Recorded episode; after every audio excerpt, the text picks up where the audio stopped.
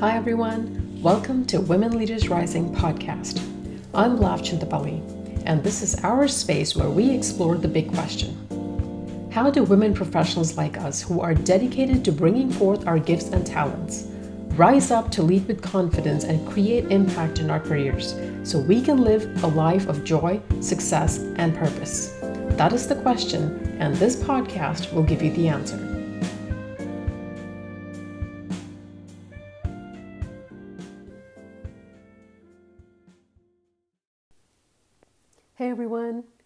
Welcome to episode two. This is Lav Chintapalli, and today we're going to be talking about the shift. So, in our lives, often we come to points of where we have to make a decision, right? And that point reflects on who we become and what our path takes. And these can, these can be really small, and sometimes the small things can be really big shifts, right? They can end up causing big ripples, and we never really know what is what. So, you know, as I've told you in the first episode, I'm I'm a leadership coach and I build leadership programs. But it always hasn't been this great reflecting back, there was one time where I was working in a company. I was actually consulting and I was building leadership programs for them at that point. And I experienced sexual harassment. And I, I do talk about this um, often because I want people, I want women to know that if you're ever in this situation, it rarely is easy.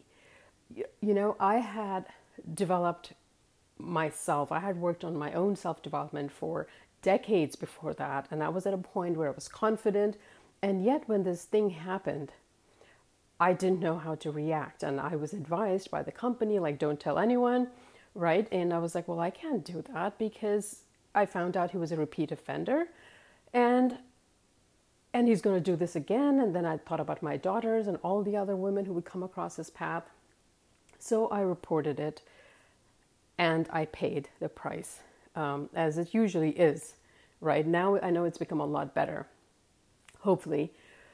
And that completely shattered me because they came at me with their big guns and I completely lost my confidence. I didn't know where I stood, who I was, and then I think you you've often heard this called the survivor's guilt or the victim guilt. And and even though I didn't do anything wrong, I ended up feeling really guilty and just unsure. So that is literally when I was like, oh my God, even me who does self development for a living and who practices it, am still here in this space of not being sure of who I am and where I stood. And, and then I kept thinking of all the other women. So I started New Lumina, um, Building Stronger Women, the brick and mortar place I talked about uh, previously.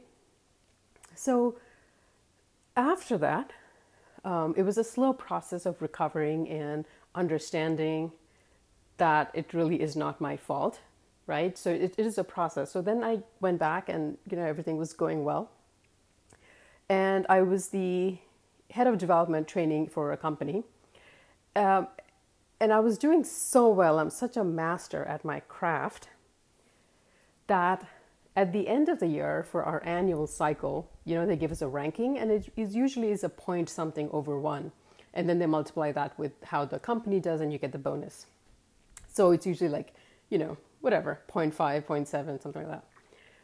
So my boss calls me and he's like, Lav, you know, it's your annual review. And, um, and I was like, oh my God, I probably got like a 0.2 or a 0.3 because I was building um, an entire department from scratch, right? So it was a lot of work, and and you know how women, I, I think we're always hard on ourselves, which is another thing.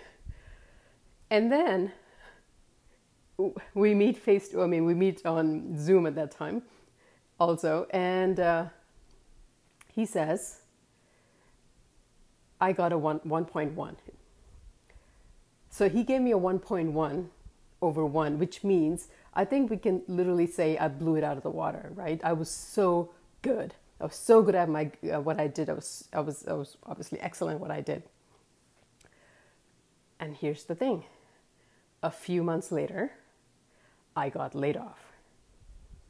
And and most people because they closed the department down so a lot of other people got laid off but but when when i got laid off it it uh, it shattered me because i'm like how can i be so good and still get laid off? And then i did i made so many and then you know obviously i was reflecting back and i realized how it's really two different things, right? Like there are leadership skills, which I teach and which I help with people. But there's also, especially in the corporate sector, there's something called career development, and there's a little bit of overlap. And I was, and women always sabotage themselves in certain ways. So after I was done with my own pity party, I realized how I had the leadership skills, but there were some critical things I missed um, in terms of career success that that I wasn't doing. I mean, I was working really hard. I was excellent at what I do, and I know so many women who are like this, who are super good at what they do. At what they do, like competency is their thing. Like is our thing. I should say. I shouldn't say they. It's our. The competency is our thing. But there are certain things where like we overlook. And then I then I went into coaching and I was interviewing, I, mean, I was coaching men and women and everybody, and then I started seeing patterns, right? More and more, like certain things that were the men were doing that the women were not, and it was holding them back, and it became almost a learning playground for me to observe and to learn. So that eh, was one I guess, a point for me where I was like, I need to do something about this. Um, you know, so me getting laid off and me observing the differences between men and women and how they show up, and, uh, you know, me going through the Me Too experience, all these led me to realize how women are unknowingly at a disadvantage. I don't think we do it on purpose. I think it's because we the lessons we've learned when we're um, children, or like all the acculturation, like so many things that we repeat patterns and behaviors that don't always serve us. And there was another thing that I noticed, which was interesting. Of all the people who came to me for coaching, guess how many people were women? Like, get it, take, take, like, bring up a number in your head before I say it. Okay, I hope, I hope you have a number. 30%. 70% of the people who came to me for coaching were men. And so that was another aha for me because the women who came to me and all the men who came to me believed they deserved the support and the help to take them to the next level. And the men, I mean, I, I coached, um, you know, C-suite people. I coached VPs, directors, managers, including ICs, right? Individual contributors who wanted to, some of them wanted to climb up the leadership ladder. Um, some of them were just like scientists and lawyers. There was not, a, they didn't want to climb the ladder, so to speak, but they wanted to be really good at what they did and how they interacted with people. So people could recognize them for what they brought to the table. So it's not always like a ladder, right? It can be, leadership can come in many ways. But here's the thing so, all these, there were more men than women that, be, they, that believed they deserved the assistance and the help to take them to the next level. And that was another aha for me. It was like, why is there such a big discrepancy? Um, you know, I mean, I, I, think there's so many factors which I, which I will go into as the episodes roll by, but so all these juncture points, all, all these, you know, some were big, some were small, all these points culminated into me realizing that I needed to shift my focus into helping women create success right? To shed the old habits, to shed the old mindsets, and then to instill new behavioral patterns, right? So that we can move forward with confidence, with the knowing that we deserve the best, knowing that we need the help. If like we can get the help, that's not a bad thing. And that it's not always others who need the help. I think, especially if you're a mom, I think you can relate to this. Like sometimes we sacrifice our own need or well being for others, right? For the kids, if they want something, oh yeah, go get it or whatever, and then our need always kind of takes a back seat. So it, it can't be that way. You must refill your cup first. I mean, we hear this all the time, and yet, right? So the practice is just just a tad different from theory. So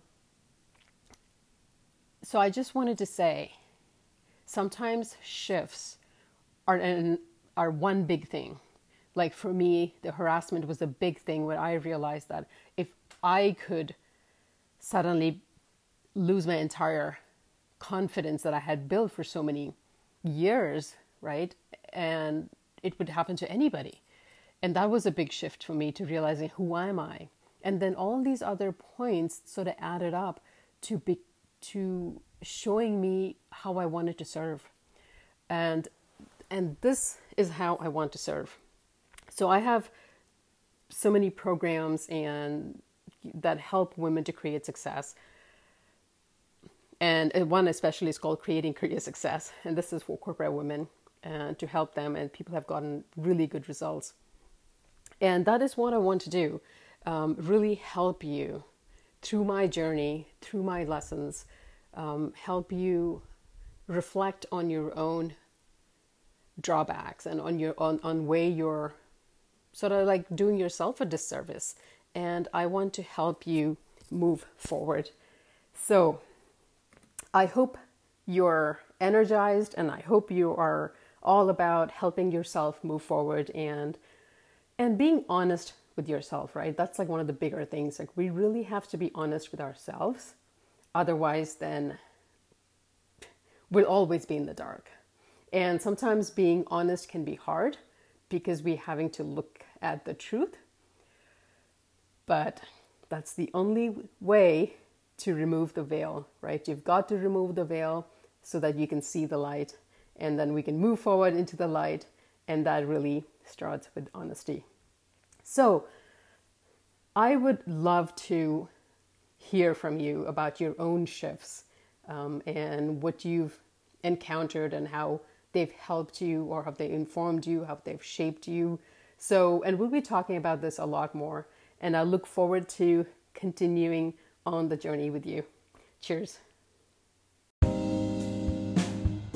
The one thing I want you to take away is that you are powerful beyond measure. Head over to womenleadersrising.com to get the resources to support you on your journey. Your future awaits, so let's get started.